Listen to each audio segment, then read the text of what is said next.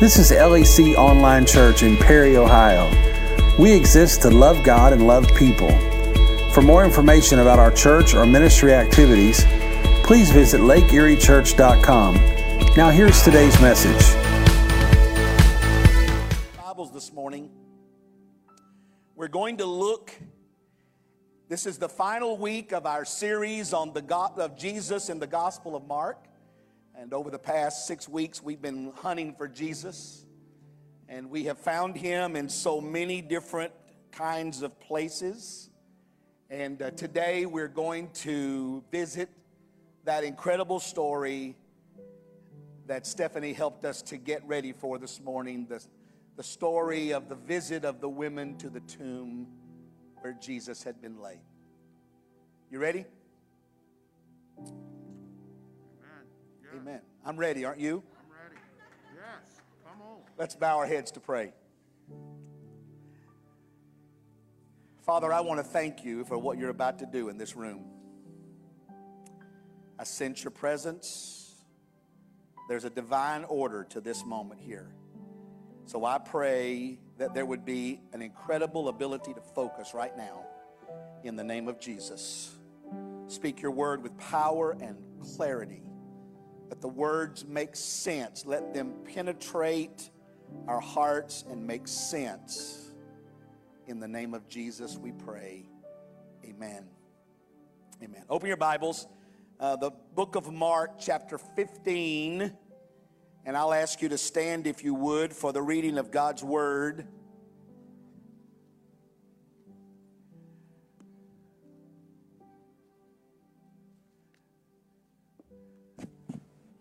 This is a little longer passage than we, than we normally read on Sundays, but I wanted to read this this way because of its context so that you can get it. We're going to start with verse 42 in chapter 15, and then we'll just bridge right over to the verses in chapter 16. Jesus has already been crucified, he has already given up his spirit to his Father. The crucifixion is finished. And verse 42 says, This all happened on Friday, the day of preparation, talking about the Sabbath, the day, day before the Sabbath. As evening approached, Joseph of Arimathea took a risk. Don't miss that point. He took a risk and went to Pilate and asked for Jesus' body. Jesus was, uh, Joseph was an honored member of the high council, and he was awaiting the kingdom of God to come. Pilate could not believe that Jesus was already dead, so he called for a Roman officer and asked if he had died yet, and the officer confirmed that Jesus was dead. So Pilate told Joseph he could have the body. Joseph took a long sheet of linen cloth. Then he took Jesus' body down from the cross, wrapped it in the cloth, and laid it in a tomb that had been carved out of the rock. Then he rolled a stone in front of the entrance. Mary Magdalene and Mary, the mother of Jesus, saw where Jesus' body was laid. Chapter 16.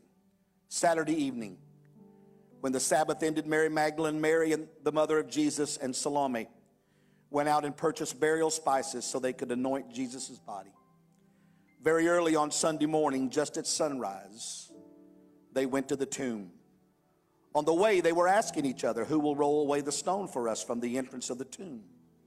But as they arrived, they looked up and saw that the stone, which was very large, had already been rolled aside. When they entered the tomb, they saw a young man clothed in a white robe sitting on the right side. The women were shocked, but the angel said, Don't be alarmed. You are looking for Jesus of Nazareth, who was crucified. He isn't here, he has risen from the dead. Look, this is where they laid his body. Now go tell his disciples, including Peter, that Jesus is going ahead of you to Galilee. You will see him there just as he told you before he died. Verse 8 The women fled from the tomb, trembling and bewildered. They said nothing to anyone because they were too frightened. After Jesus rose from the dead early on Sunday morning, the first person who saw him was Mary Magdalene, the woman from whom he had cast out seven demons she went to the disciples who were grieving and weeping and told them what had happened. But when she told them that Jesus was alive and that she had seen him, they didn't believe her. Afterward, he appeared in a different form to two of the followers who were walking from Jerusalem into the country. They rushed back to tell the others, but no one believed them. You can be seated.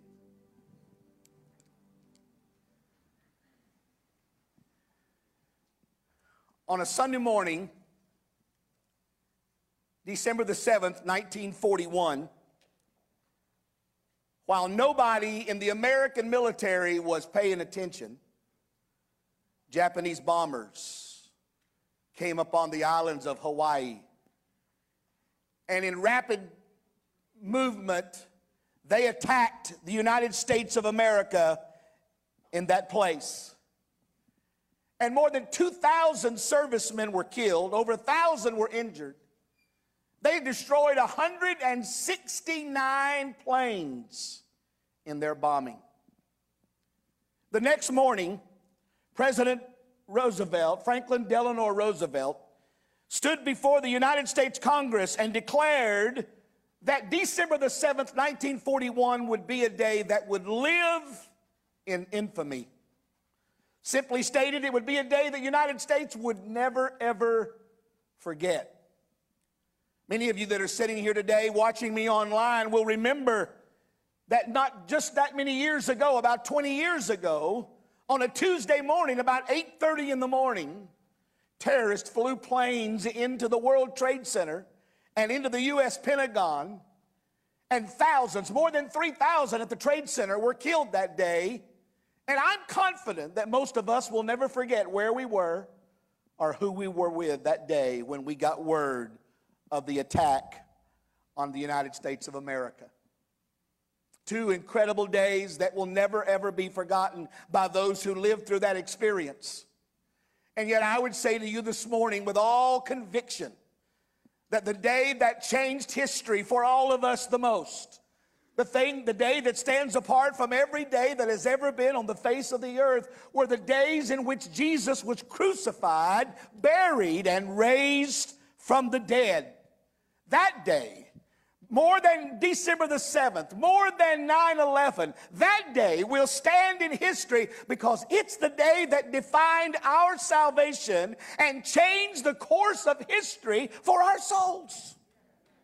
That Jesus Christ is alive. In fact, this morning when I was out in the parking lot, it was so powerful when people would walk up. Mama Coach walked up to me this morning and she said, Pastor, he's alive. And we would say that to each other. He's alive today. Happy Easter. He is risen. He is risen indeed. This morning, my phone's been blowing up from friends and, and colleagues who just reminded ourselves that we serve a risen Savior. If you go to the tomb where Jesus was born, you're not, uh, was buried, you're not going to find him. For he was resurrected. It was a day that changed the course of history. So, for just the minutes that I have, and they're not many, I'd like to recount it for you just very simply. I don't want it to be complex. I don't know if you've ever heard the story or not. Maybe you're hearing it for the first time. Maybe you're hearing it for the hundredth time. But in the simplicity of this story this morning, I want you to understand what Jesus Christ, in fact, did for each and every one of us. So here we go. Number one, Jesus was crucified on a cross. We saw that last week. By the way, Matt Ensminger, what an incredible performance last Sunday playing the part of Jesus. You did an amazing job, my brother. We are proud of you. And for those of you that were here, let me just, uh, if you were panicked about the blood, that actually was food color and it wasn't actually blood. Joey Rivers did not hit Matt and cause him to bleed uh, on the cross. He did hit him, but he didn't cause him to bleed. Uh, but Jesus died on the cross. Now, the passage that is on the board is found in Luke's Gospel, chapter 23. It's my favorite. It's out of the King James Version of the Bible, but I love the language. In verse 33, it says, When they came to the place, now we're talking about the throng of people that are with Jesus as he's trying to carry his cross. Simon the Cyrene is carrying the cross for him. They're stumbling up that place, the skull. I've been to that spot. It overlooks a bus stop now. But it's just a crag of a rock that stands out into that place. When they reach the place, which is called Calvary, there they crucified him and the malefactors, meaning the criminals, one on the right hand and the other on the left. Then said Jesus, Father, forgive them, for they know not what they do. They, the soldiers, they parted his raiment, his clothes, and they cast lots for them. Now, I want you to understand this morning that the cross was not a contingency plan that God had in case things got out of hand. That Calvary was God's plan for your salvation, my salvation from the very beginning. In fact, there's a verse of scripture in Revelation chapter 13 which is very powerful. Here's what it says it says, The Lamb is the one whose death was planned before the world was ever created. That verse is so powerful because what it tells me is that God's plan was for Jesus to die on the cross before Adam and Eve were ever created in the garden. Because God thinks long. God thinks long. He has a plan, a strategic plan for life and for humanity. And He knew in His foreknowledge that we would need salvation. And so He was willing to put Jesus on the cross so that you would have salvation, so that there would be a way for you to be free from your sin. Now, it's very easy sometimes for you and I to get insensitive to the brutality of Jesus' death. Uh, sometimes in movies and, and other depictions, such as we saw last Sunday here, uh, we see that and, and, it brings back to our mind. But let me just under, help you understand. They brutally beat Jesus for you. They whipped Jesus. They, they brutalized his body. They mocked him and scorned him. And then they nailed him to a cross because of us. You say, well, Pastor, that sounds like a, an awfully lot. Why was it so brutal? Because sin is so serious. You hear what I'm saying? Sin is so serious. So many times you and I, we just take sin and we just think it's like a mistake we just messed up. But sin is serious. Sin is like a cancer. If you ever allow it a place in your heart, it eats away at you until it destroys you. It destroys your life. It destroys who you are. It destroys what God wants you to be, how He wants you to be. And as a result, there had to be some penalty, some payment for the sin that is in our lives. Jesus was crucified he died on a cross. But not only did he die on a cross, he was buried in a tomb. Jesus died on a cross and he was buried in a tomb. Now, this strikes me as I read the story and I've read it through all of the various gospels. There apparently was not a plan after Jesus died. I mean, you got these disciples, you've got all these people that he's healed, all these people that he's helped, but nobody had a plan for what they were going to do. Jesus is crucified, he's on the cross, he's now passed. The Sabbath is coming, the Jewish holiday, uh, the Jewish day in which they could not work for 24 hours. The time is quickly coming, and there is no plan for the body of Jesus. And as I read to you, the Bible said that Joseph of Arimathea who was a religious leader of the high court. So, in other words, he was in among the people who were the ones who found Jesus guilty and took him to Pilate, asking that Pilate would crucify him. Joseph was a part of that council, even though the Bible said he was not in agreement with what they did. He went to Pilate. The Bible said in Mark's gospel, and Mark's the only one that says this, he said, Joseph took a risk what was the risk? The risk would be that those men in that council would bring upon him their judgment and penalty for his involvement with Jesus of Nazareth. He took a risk. He went to Pilate and he asked for the body of Jesus. Now, Pilate did not assume that Jesus was already dead. It had only been a few hours. But Jesus was already passed. When it was confirmed that he was passed, Joseph took the body of Jesus and he put Jesus into the tomb that he had carved out of stone for himself or had purchased. We don't know, but it was his own tomb. And, the Bible says, the Gospels, that no other person had ever been in that tomb. It was a fresh tomb. And Joseph gave his tomb to the body of Jesus. There was chaos in the city and there was no plan and just a few hours. So they hastily took Jesus and they brought him to this place that Joseph had for him. Now, for a man like Joseph, in the position that he was in, this could have brought about a serious consequence. And yet he was willing to take that risk and to be identified with the burial of Jesus Christ. He was placed into a tomb. I find it interesting that the Bible says that Mary Magdalene and Mary, the mother of Jesus, stood and watched where they took the body of Jesus, which tells me that they stayed until the bitter end. They stayed on the hill until the bitter end. And when they began to take the body of Jesus, they decided to follow. And they followed at a distance and they watched while Jesus was placed in that tomb. And they marked that spot because they intended to come back. The Sabbath was not going to give them the opportunity to anoint the body of Jesus that day. They would have to wait until the following. And so it was that they bought the spices and they waited for the day when they could, in fact, come and anoint his body. So Jesus died on the cross. He was buried in a tomb. And the Bible then says he rose from that tomb in power. Jesus was resurrected from that tomb on the third day. Now, there's a lot of controversy, or there's some controversy about this idea of the third day.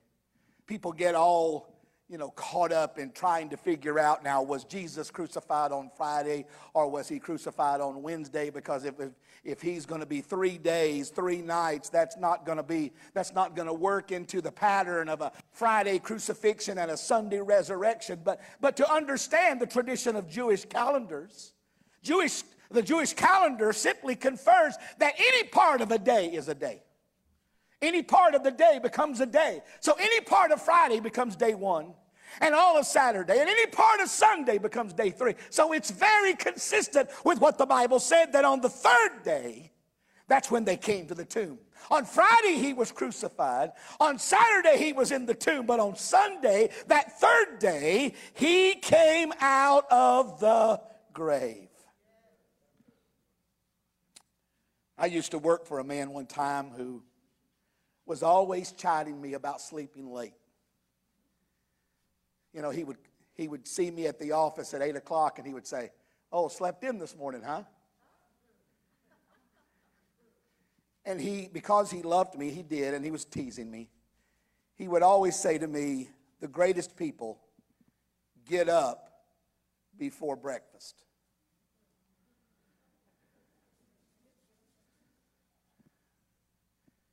Jesus got up before breakfast. Because the Bible said that these women got up at the sunrise, before the sunrise, they were making their way to the tomb as the sun was coming up. Now, that's the way it was for me this morning. I'm on my way to church, and on the eastern side, I could see the sun beginning to come up out of the horizon. That's the way it was. That's the way it was. They were on their way to the tomb, so they must have left house, left house in the dark. And as the sun is coming up, they are going toward the tomb. They are preparing themselves to anoint the body of Jesus, fully believing and accepting that he was there in that tomb. And as they're walking along, as you might expect, these women said among themselves, How are we going to move that great big rock? Because, see, they had watched as the stone had been placed in front of the tomb. And so, in their logistical thoughts, planning, how are we going to move that rock? And when they turned the corner, it's like the rock is gone, moved. Well, what, what happened here? And that's when the angel spoke. And it was depicted by Tracy that he is not here He is risen as he told you. See, Jesus had been telling them for days and days that he was going to be crucified. He would fall into the hands of his, of his accusers and they would kill him, but he would rise again. He kept telling them.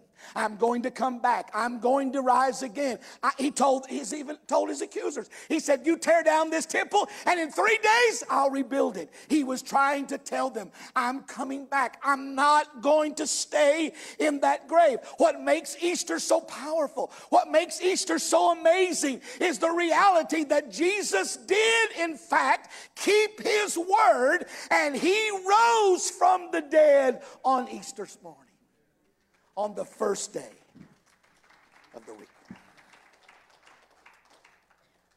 So maybe you're sitting here this morning and you're wondering, what's the big deal? Why do Christians get so bothered, lathered up? The New York Times this week had an editorial about why Christians don't really get Easter right. I read it and laughed. Because the reason the world doesn't understand Easter is they have never been saved. Because if you don't know Jesus in the full pardon and forgiveness of your sins, then Easter is just a day when you celebrate the beginning of spring. If you don't know the salvation of Jesus, if you've never invited Jesus to come into your heart, then I get it. Why in the world would you want to get up and dress up and go to church on Sunday? It's just another Sunday. No, it's not. It's not just another Sunday. It's the day in which we remember that Jesus Christ is the greatest man who ever lived on the face of the earth. Other great leaders have died and they're still buried in the same spot, but not Jesus because Jesus lives again and he is alive forevermore. And Jesus said, If I live, you will live also. The hope of eternal life is tied to the reality that there is an empty tomb. In fact, I told you last Sunday, and I'll repeat it again. Paul said this If Jesus is not risen from the dead, your preaching is in vain. If Jesus has not risen for the dead, there is no hope. You have hope only in this world, and because of that, you are most miserable. Our hope is not in this world. It is in the world that is to come. It is in the promise that Jesus said, I'm showing you I have the power over death, hell, and the grave. And that same power is alive in you this morning. We have that promise. So, as I finish, let me just tell you this. Here's why it's a big deal Ephesians 2 4 and 5. Put that on the screen up there if you can, please. Here's what Paul said But God, rich in mercy, has loved us so much that even though we were dead because of our sins, he gave us life when he raised Christ Jesus from the dead. So, in other words, what Paul says is this here's the reality.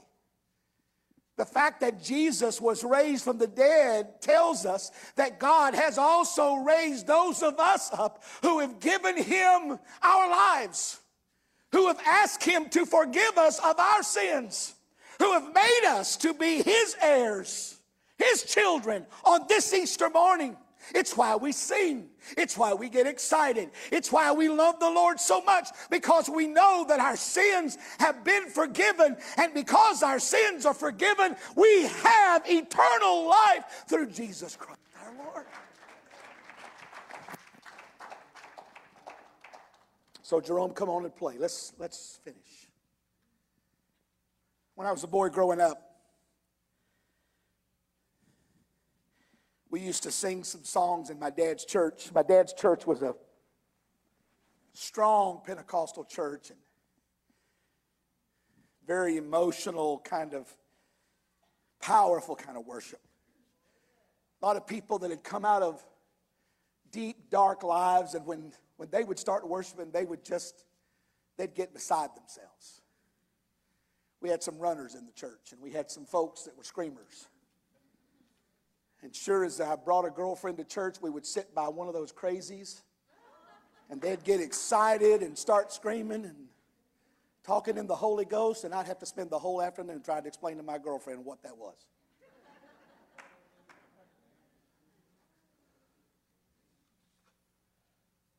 But I used to remember in those services, people would get excited and they would say, I'm so glad that Jesus didn't stay in the tomb, that he went down there and he snatched those keys from the devil. And he's got the keys to death, hell, and the grave, and they'd just shout and scream and holler. And I'm thinking, well, I guess, I guess he did. Let me tell you what I know. The devil never had the keys to death, hell, and the grave.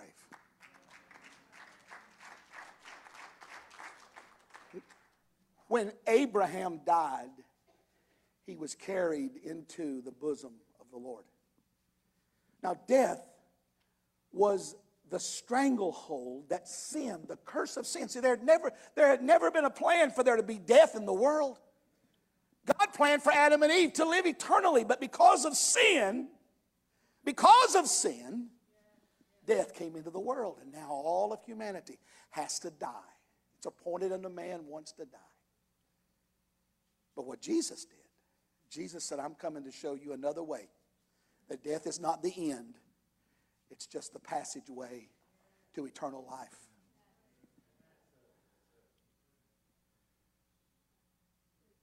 And I know it's tough, and I say this very carefully this morning. I know it's tough when we lose our loved ones in this life. The separation feels overwhelming, it's suffocating. But can I tell you that the moment that you close your eyes in this world, you're in another place? Because there's an empty tomb. There's an empty tomb. What did Paul say? Paul said to be absent from this body is to be present with the Lord. I don't know what that's like. I, I just, I, I feel the Holy Ghost here. I don't know what that's like, but I feel like it's kind of like this. Here I am at this part of my life, and I'm saying my goodbyes and I'm leaving this world and I spin into a whole nother world that I've never seen before that the Bible describes as eyes have not seen, ears have not heard, neither hath it entered into the heart of man the things that God has prepared for those that love him. You know why? Because there's an empty tomb.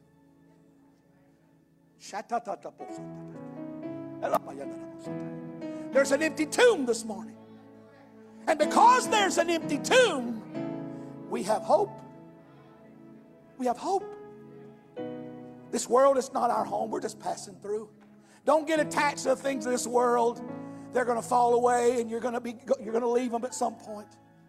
But there is another place. Oh, I feel the Lord in the room. There's another place. God has prepared. Jesus, He walked all the way up to Calvary. I told you last week, he, he said to the Father, He said, I wish there was a way I didn't have to do this. But I'll do it if this is your will and it was God's will. You have to die so that our children can come home, our brothers and sisters can come home.